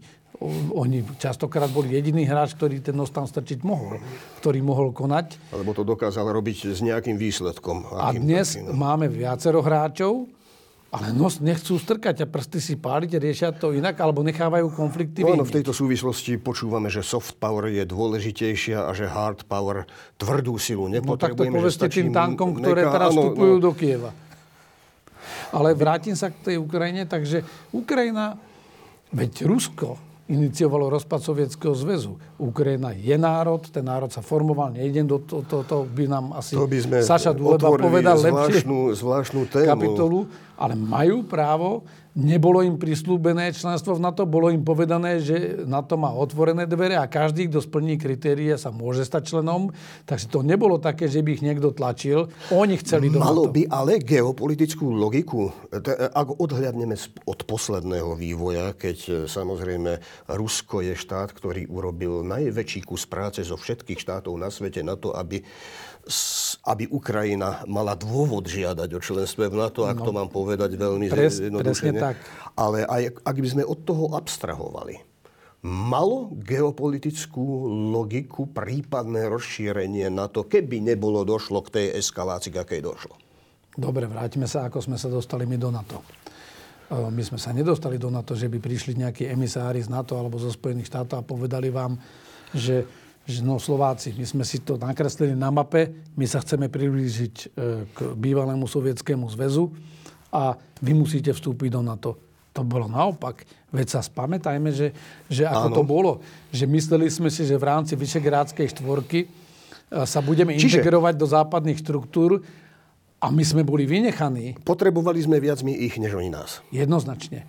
My sme potrebovali viacej, viacej Európsku úniu a NATO ako tieto bloky. Ja som bol v roku 2001-2002 v Spojených štátoch na regionálnej bezpečnostnej štúdie. Môj profesor e, bol predtým e, šéf e, CIA, ofisu, ktorý zabezpečoval prípravu a realizáciu Daytonských dohôd. A keď som písal prácu o rozširovaní NATO, tak ja som argumentoval za ten Big Bang, ktorý sa aj stal nakoniec. Ale ten môj profesor bol veľmi skeptický a to je to, čo sa tu málo komunikuje, že tá americká spoločnosť není kompaktná. Oni sa pozerali na to, že rozšírenie NATO A to ešte oslabí... tak polarizovaná ako dnes. Presne. Ale už vtedy oni hovorili, v tom roku 2001 bol veľmi silný prúd, ktorý bol proti rozširovaniu NATO v Amerike, ktorý hovoril, že, že vlastne to nás oslabí, oni neverili príliš v našu stabilitu a bohužiaľ aj v prípade Slovenska sa ukazuje, že možno, že mali aj pravdu čiastočne. A v podstate vtedy oni argumentovali títo odporcovia, že, že budeme slabší. My sa rozšírime, my sa koncentrujeme na svoje jadro. Zatiaľ, čo my sme druhých. to robili tak trochu aj kvôli našej stabilite. No jasne, veď to bolo jednoznačné. Veď predstavte, že by sme dnes neboli v aliancii. Ja som počúval pozorne včera vyjadrenie Mikuláša Zurindu. Konkrétne tu sme sedeli pred dvomi rokmi spoločne, keď sme sa bavili o 15. výročí vstupu do NATO. A dnes to vidíte, že aké to bolo strategické rozhodnutie, lebo taká malá krajina, takto rozkývaná, nám by sa mohlo stať, že keď sa Putinovi bude dariť, že to prebehne až, až po rieku Moravu. A to je niečo, čo ťažko spravíte. Vidíte, že Ukrajina je nejaká veľká krajina, ale neutralita, ktorá nie je nikým naozaj reálne garantovaná, vám veľa možností nedáva. To a je, bohužiaľ... myslím, dôležitá téza. Uh, neutralita musí byť niekým garantovaná. A keď niekto, kto konec koncov aj garantoval e, územnú celistvosť a samostatnosť Ukrajiny a aj po roku 1994, po Budapeštskom e, memorande, bola Ruská federácia okrem ich partnerov.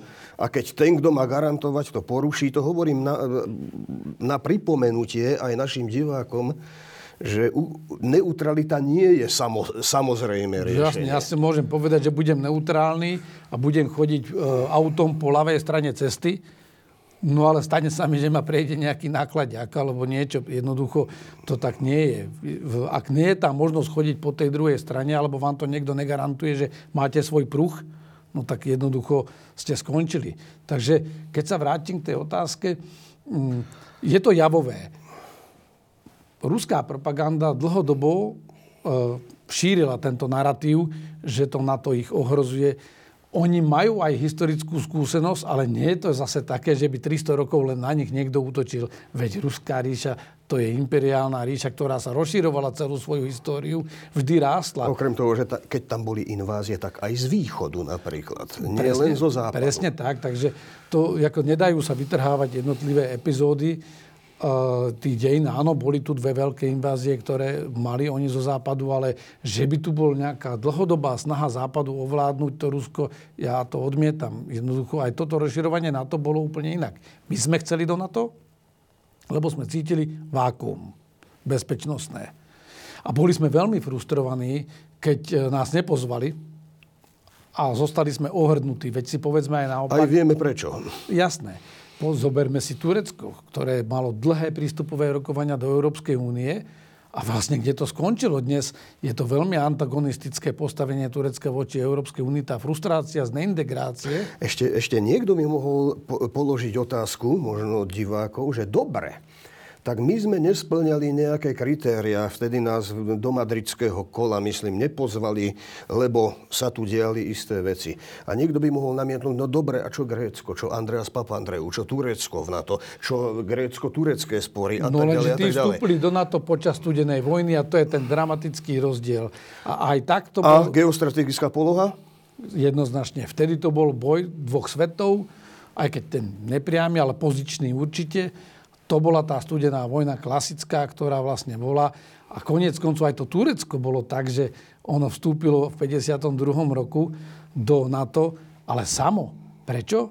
No lebo sovietský zväz vtedy ako hegemon v tom regióne, okrem iného, najprv bola iránska kríza hneď po druhej svetovej vojne, keď vlastne chceli Rusi tam vytvoriť veľký Azerbajdžan a niektoré ďalšie veci. Aj to bolo jeden z tých živiteľov prvých konfliktov v tej v tej studenej vojne, ešte pred Korejskou vojnou, ale v 52. roku, ak si dobre pamätám, Turecko samo požiadalo a vstúpilo ako dokonca jediná uh, muslimská krajina, aj keď sekulárny systém. Zvláštneho druhu. Uh, ale vstúpili do NATO. A prečo? No lebo sovietský zväz v tej dobe sa pozeral na dve jeho provincie, ktoré videl vo svojej sfére vplyvu a vo svojom území a teritóriu. A Turecko si veľmi rýchlo vyhodnotilo, že, že nechce zostať s takým veľkým hráčom v susedstve, ktorý má aj, aj sa pozerá, že, že čo by mohol zobrať a vstúpilo do NATO, požiadalo o vstup do NATO. To znamená, a nám, alebo nám, tomu NATO vtedajšiemu to vyhovovalo, lebo malo dobrú polohu, bolo v tom podbrúšku e, vlastne na južnom strategickom smere k tomu sovietskému zväzu. Takže e, to, v tejto dobe, keď sa vrátim k tomu, e, to rozširovanie NATO nebolo stimulované znútra NATO. To bolo stimulované tými krajinami, ktoré nechceli zostať v takom bezpečnostnom váku, lebo vyzeralo, že všetko je fajn, že svet je fajn, ale neboli si istí lebo mali zlú historickú skúsenosť. Poliaci boli len vlastnou, vlastným výnimočným stavom sa za, uchránili v invázii. Československo bolo subjektom invázie, Maďarsko bolo, ich, tak Nemci tí už boli zjednotení, ale, ale tam bolo tiež v 53. bolo krvavo potlačené povstanie. Takže my sme si našli nejaké prostredia. Teraz sa vrátim k tej Ukrajine. Ukrajina mení svoj postoj k NATO. Nikto im je striktne neslúbil. Pred desiatimi rokmi to bolo drobné percento, to bolo nejakých 13 percent, e, v 2008, je to viac ako 10 rokov, ale v 2008 roku to bolo len nejakých 13 percent, ktorí chceli do NATO. Dnes je to 62 až 64 percent, ktorí sú do NATO a po včerajšku e, to budú chcieť byť. Všetci len vidia, že teraz už sú v takej situácii, že sa do toho, na to nedostanú. Takže poprvé, k tej otázke, aby sme boli stručnejší už. Poprvé, nikto v Ukrajine nestúbil vstup do NATO. Ten narratív na to bol taký, že každý, kto sa kvalifikuje že a slobodne sa rozhodne, nemôžeme Pokiaľ. povedať nie, lebo my nejsme uzavretá spoločnosť a vysvetlím aj prečo. Lebo ako náhle by posielal tento signál, tak zase by bol protiargument, že to na to je uzavretá spoločnosť aj proti nám namierená, nechce nás preto, lebo možno, lebo ak chcete živiť paranoju, tak ju budete živiť vždy. Lebo vtedy môžete povedať, že keď nás neprijali, dovie, aké majú s nami úmysly. To znamená, tou ruskou logikou by ste mohli dojsť takémuto záveru, že nezobrali nás do NATO, lebo, lebo nás nechcú vo vnútri, ale možno, že e, majú s nami iné zámery. To je prvá vec. E, takže to NATO stále nechce si nechať zobrať tú slobodu, svoju vlastnú rozhodovania a slobodu rozhodovania tých slobodných krajín. Druhá vec je, áno, geograficky sa na to rozšírilo, opticky to vyzerá, že ako keby išlo obklúčiť to Rusko, ale ešte raz, tie krajiny chceli do NATO a ak utekajú napríklad po balské štáty od svojho bývalého tútora, tak treba sa pozrieť na to, že prečo to tak je. No lebo s ním majú špatnú skúsenosť. Prečo Gruzinsko ašpirovalo? No takisto má zlú skúsenosť. E, to znamená, mal by sa zamyslieť ten, od koho utekajú, že prečo to tak je. Že prečo tie krajiny od neho utekajú, lebo nikto tie krajiny nenúti, že musíte ísť do NATO, musíte, byť, musíte ísť na západ. Je to v ich záujme. My sa snažíme si stabilizovať svoje okolie ako každý, ale... No ešte a, jeden okruh, pardon. Ešte, ešte tá tretia vec, že vojensky to NATO naozaj zoslablo. Ja keď sa pozriem, a hovorím to v posledných dňoch viackrát, že, že vlastne celý ten pás, geograficky my sme sa priblížili tomu Rusku a vojensky sme sa vzdialili od toho Ruska, veď Slovenská armáda alebo ozbrojené sily Slovenskej republiky, ak je oficiálny názov, sú zdecimované oproti tomu, než sme vstúpili do NATO. Prečo? No lebo sme si vybrali mierovú dividendu, vybrali sme si dážnik, spoliehali sme sa na to, že ten dážnik máme a tým pádom sme si mohli dovoliť menšie sily, mohli sme si dovoliť zrušiť povinnú vojenskú službu, mohli sme si dovoliť dávať podstatne menej peňazí do našej obrany. Ale pritom sme vedeli, že NATO sa rozširuje v podstate ako politická štruktúra, bez toho, aby tomu zodpovedal presun a budovanie e, ozbrojených síl, e, základní stanovísk smerom na východ. To znamená, tu je niekde ten zlom. Na druhej strane, a to je posledná poznámka k tomu, na druhej strane samozrejme e, to Rusko vždy bolo speci- špecifický hráč a to dokonca bez ohľadu na režim, či cárske Rusko, lebo to bolo impérium, ktoré expandovalo. A vždy sa pozeralo na ten pohyb na svojich perifériách ako na niečo, čo je potenciálna hrozba. Vždy tak pozerali mocensky. Pozerali tak ako sovietský zväz, e, išli do Fínska v predvečer druhej svetovej vojny, alebo teda už na začiatku druhej svetovej vojny. E, predtým si obsadili si Pobaltie, ktoré znovu zabrali, vytvárali si predpolie, zúčastnili sa invázie do Polska a vždy to riešili takisto ako svoj prírodzený bezpečnostný záujem. A to je teraz to, čo ja počúvam od Putina, že my nebudeme kompromitovať našu bezpečnosť. A naša bezpečnosť spočíva, to je tá argumentácia chorá, že a naša bezpečnosť spočíva v tom, že okrem toho Ruska, čo je náš duchovný priestor, my máme nárok a právo si vytvoriť nejakú sanitárnu alebo buffer zónu, v ktorej my si povieme, ako to bude, aby my sme mali pocit bezpečia. No ale takto ten svet v 21. storočí nefunguje. A možno, že by sme to mohli ukončiť tým, že toto nie je jediný problém v tom svete. Už sme to naznačili. Že tých ohnízk viac. Sme navzájom všetci prepojení, lebo čokoľvek sa šuchne, hoci kde na Tajvane, alebo niekde to vidíte na druhý deň na burzách, to, čo vidíte na burzách na druhý deň, sa za 5 dní prejaví e, na pulte e, v cenách tovarov a služieb, lebo sme v nejakom globálnom prepojenom svete. Pandémia to trochu narušila. Ale, nechcem, Ukázala, že ale, to nie... ale nechceme, aby ten komplexný systém padol, lebo to by bola, za to by sme zaplatili snáď no, vysokú no, Nastala by nám celosvetová anarchia, pretože tá vojna studená... Myslím to ekonomické prepojenie globálne. To znamená, sme nová studená vojna, ak vôbec nejaká existuje, tá studená vojna 2.0, znamená, že na jednej strane spolupracujeme a na druhej strane kujeme proti sebe pikle. A teraz ak to nie sú len dvaja, tak niekedy to začína byť problém rozoznať, že kto s kým a proti komu. A to je svet, v ktorom sme. Diváci, ktorí nás sledujú a vydržali to až doteraz, e, alebo jednoducho verejnosť, e, má, keď sleduje túto situáciu okolo Ukrajiny, a ja sa im nedivím, zrejme pociťuje, väčšina ľudí pociťuje strach vo väčšej či menšej miere. A jedna, jeden, jeden z takých pojmov alebo symbolov, ktoré lietajú v pozadí, sú aj často nepomenované jadrové zbranie.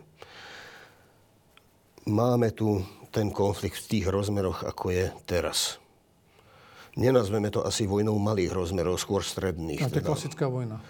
My a... síce nevieme, kedy skončí, lebo možno skončí veľmi rýchlo, ale všetko, čo Teoreticky, sa deje... aký scenár, alebo hrozí eskalácia, že by došlo k nasadeniu počiatočnej fáze taktických jadrových zbraní.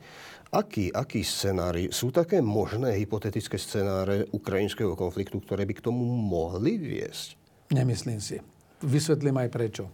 Rusi majú vo svojej doktríne e, aj právo použiť jadrové zbrania ako prvý na deeskaláciu. Oni to tak nazývajú formálne. Zaujímavá podoba deeskalácie. A, a je to v prípade, že by e, mali ohrozené vitálne záujmy, že by bol, mali existenčnú hrozbu. To znamená, že aj keby sa dostali do konvenčného konfliktu, v ktorom by im hrozilo vážne poškodenie alebo, alebo zánik ruského štátu, oni verejne deklarujú, máme jadrové zbranie a použijeme ich kľudne ako prvý. Nie preto, že ideme nimi harašiť, aj keď v tej retorike to niekedy tak vyzerá, ale rozhodne to majú v doktríne napísané a doktríny sú preto verejné, aby to vedeli aj tí potenciálni protivníci kde to majú napísané, že pokiaľ by nám hrozila existenčná hrozba, že, že proste sa nám tak nedarí, že nám hrozí zánik alebo totálna porážka, použijeme a siahneme aj po jadrových zbraniach. A teraz dôsledky z toho sú, že aj keď vyprovokujú konflikt, ako napríklad teraz, a to je tá otázka asi, vaš, asi vaša, vyprovokujú konflikt, lebo to si Ukrajina nevyprovokovala takýto konflikt to je disproporcionálne, aj ak by mali nejakú že justifikáciu alebo nejaké to ospravedlnenie, e, čo sa týka tej menšiny niekde na Donecku, v tej Doneckej ľudovej republike alebo v Luhanskej, toto nie je ospravedlniteľné, toto je nevyprovokované z ukrajinskej strany. Ale nemôžu použiť tie taktické zbranie, lebo to by bola totálna zmena. Na to už by sme museli reagovať všetci. Po prvé a po druhé, to nehrozí, lebo lebo tá Ukrajina nikdy tú silu nemala ani ten nepriateľské úmysly, aj keď to je tak deklarované voči nej. Ukrajina nemá kapacitu, aby napadla Rusko. Ukrajina trpezlivo čakala, dokonca si ne, to vyzerá až tak, že si nechceli ešte dovčera do rána pripustiť, že naozaj by mohli byť terčom veľkej vojny. mohli čakať nejaké menšie pozičné hry, ale, ale že by boli terčom aj potenciálne veľkej vojny a teraz to tak vyzerá, že sa stali subjektom, ale určite nemajú silu a kapacitu, aby vôbec išli skúšať a ani nemáme taký incident, či už skryto alebo otvorene, že by útočili voči ruským záujmom, lebo veľmi dobre... Čiže Rusi to nebudú potrebovať použiť a z druhej strany samozrejme k tak. tomu nepríde. A my, my sme jasne deklarovali, nikto nemá záujem, veď my nevieme ani sankcie poriadne dať, lebo nechceme nie že eskalovať situáciu, ale nechceme si ublížiť. A čo by sa stalo, ak by ruská armáda vtrhla do Pobaltia, čisto hypoteticky? Nechcem riešiť hypotetické otázky. Ruská armáda to, čo sa teraz deje a čo na to pripravuje aj to rozmiestnenie predbežné síl, je o tom, že demonstrujeme navzájom, že sme v tom klube všetci za jedného, jeden za všetkých a je to jasný politický aj vojensko-politický odkaz. Útok na jedného z nás je útok na všetkých a znamená to úplne inú rovnicu, v ktorej sa už nebude hrať e, na malé šachovnici. Preca, je to ostrašujúca sila. Predsa diablov advokát som teraz. Uh, po Baltie nie je toto ter, terén veľmi obťažne brániteľný konvenčnými silami, konvenčnými spôsobmi, konvenčnými zbraňami? No to nie je len po Baltie, to, to, je aj Polsko, to je aj Polsko, to je viacero týchto terénov tu. No, veď konec koncov aj tá Ukrajina má tú nevýhodu, že nemá prirodzené e, prekážky, ktoré by spomalovali a umožňovali jej výhodnejšiu obranú pozíciu. Na druhej strane vidíte aj teraz tie útoky, že že my už žijeme v nelineárnom svete. Vy tej krajine viete ublížiť počnú s kybernetickými útokmi, e, ekonomickým vyčerpaním, dlhodobým tlakom a viete preskočiť tie prekážky. Lebo dnes tú kapacitu e, tie sily majú, že vedia tie prekážky aj zo vzduchu a iným spôsobom preskočiť a aj v tom virtuálnom svete urobia vám väčšiu škodu ako, ako možno tie zbranie. E, to je tak, že z vojenského hľadiska aj na tej taktickej úrovni to pobaltie je veľmi ťažko brániteľné. Je to otvorený terén, to Rusko má veľkú koncentráciu, tie krajiny sú malé. Práve preto zatiaľ sme v tom, že je to, ten blok je jadrový blok. E, ale nerozmiestňuje tie zbranie tam, lebo vy na to, aby ste mohli odstrašovať tými zbraniami, vy ich nechcete použiť, vy ich, ale musíte deklarovať e, ostrašenie. Možno som nemal použiť slovo tak celkom hypoteticky, lebo po Baltie je, je, je prístup k Baltickému moru, tam sú strategicky dôležité oporné body, tam sú prístavy a kadečo. A Rusko má záujem pôsobiť v Pobalti, Ale po rozširovať sú... tam svoj vplyv. Má, môže ho rozširovať cez tie priestory, ktoré už dneska vlastní a môže tam celkom v pohode mierovo spolupracovať pretože má baltské prístavy aj na svojom území priamo, aj v Kaliningradskej enkláve. Takže vôbec nie je strategický dôvod a dokonca tá enkláva bola vyriešená v prospech Ruska, že aj ten koridor im je vytvorený. Uh-huh. Takže to vôbec nie je nejaký dôvod na eskaláciu. Tam skôr ako zámienka na nepokoj môže byť e, situácia ruskej menšiny, a to je tá argumentácia, ktorú neustále Rusi opakujú a používajú. A ona, je to tak, že to sú argumenty, ktoré vždy majú čiastočne podklad. Lebo ako otázka menšín, to by sme mali novú debatu, je, je vždy citlivá, ale otázka je, že či to, či to ospravedlňuje použitie tých nástrojov, ktoré Rusko na presadzovanie alebo komunikáciu svojho záujmu od tie ruské menšiny E, realizuje. Dnes to vidíme, že vlastne realizuje sa formálne deklarovaný záujem o ochranu ruskej menšiny, ktorá ani nie je možno ruská, ale je ruskojazyčná, lebo tam to je zložitejšia história aj, aj toho obyvateľstva, lebo tam to bola to bola priemyselná zóna Sovietskeho zväzu, odkiaľ, kam prichádzali ľudia z celého Sovietskeho zväzu. Nie všetci boli čistí Rusi, ale mali spoločný komunikačný jazyk.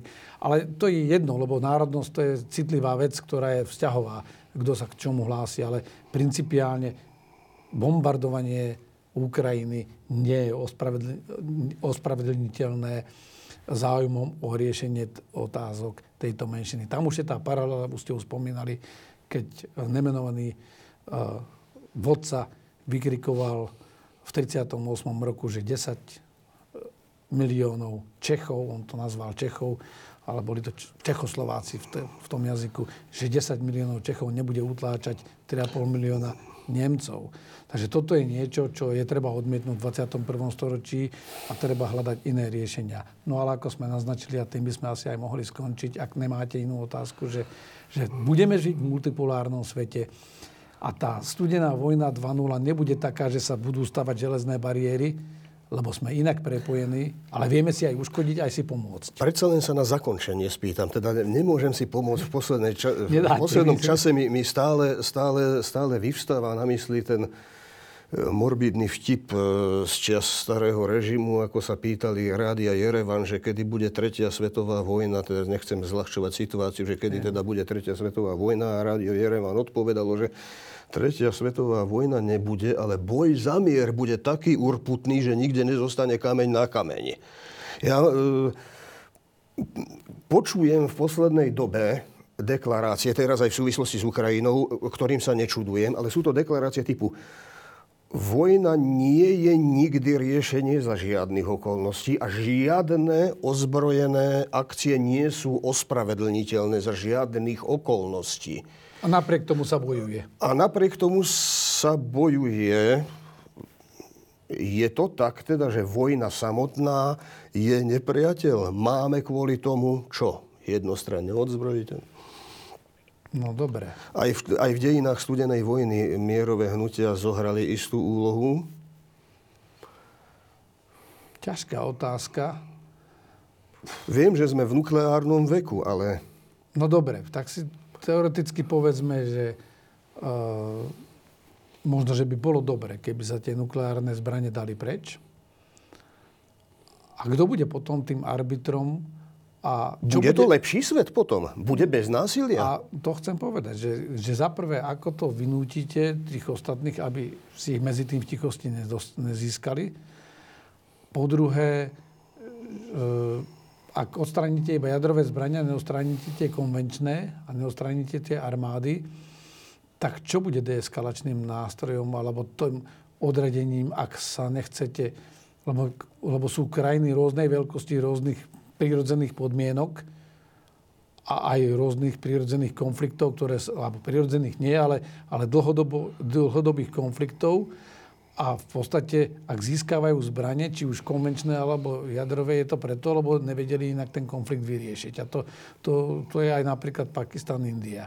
Veď sa stali jadrovými krajinami preto, lebo vlastne chceli si garantovať svoju suverenitu, svoj status, svoju existenciu. Lebo sa vidia navzájom dlhodobo ako protivníci. Mali dokonca aj tie potýčky, boje o Kašmír a podobne.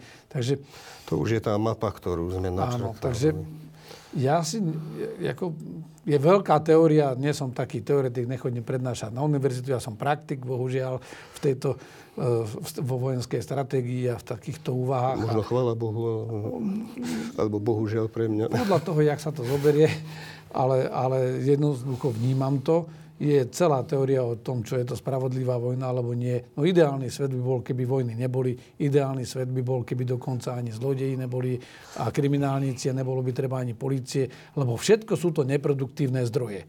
Bohužiaľ, ktoré spotrebovávame. Bohužiaľ, vidíme to aj od včera rána, že, že ak ich nemáte, sa vystavujete riziku, že stačí jeden, aby ich mal a v jednom okamžiku vás môže vystaviť novej realite, že má na vrch a vy nemáte žiadnu šancu e, tomu kontrolovať. Preto aj pre mňa sa zdá systém kolektívnej bezpečnosti dobrý. No a tu je ten problém. Po druhej svetovej vojne bolo veľké úsilie, aby sa nič také nestalo. Vzniklo OSN, vytvoril sa konštrukt Rady bezpečnosť, Bezpečnostnej rady OSN, vytvoril sa jednotlivé kapitoly Charty OSN, kde vlastne sa povedalo, že ako sa budú riešiť konflikty, ako sa bude predchádzať konfliktom. No ale prišla studená vojna, a zostali nám dva paralelné svety. A to OSN dnes nevie vymôcť e, mier, lebo vlastne aj teraz vidíme, že stály člen rad, Bezpečnostnej rady, dokonca momentálne predsedajúci, útočí vojensky na inú členskú krajinu, keď ničeho iného, tak OSN, a to je to, čo máme spoločné. Obidve tie krajiny sú sigmatármi charty OSN a na konci skončili v konflikte. Isté, OSN je samo o sebe zaujímavá kapitola. Čas sa nám nachýlil. Ja ďakujem. Dajme niečo optimistické na konci. že ten boj za mier možno nebude až taký urputný.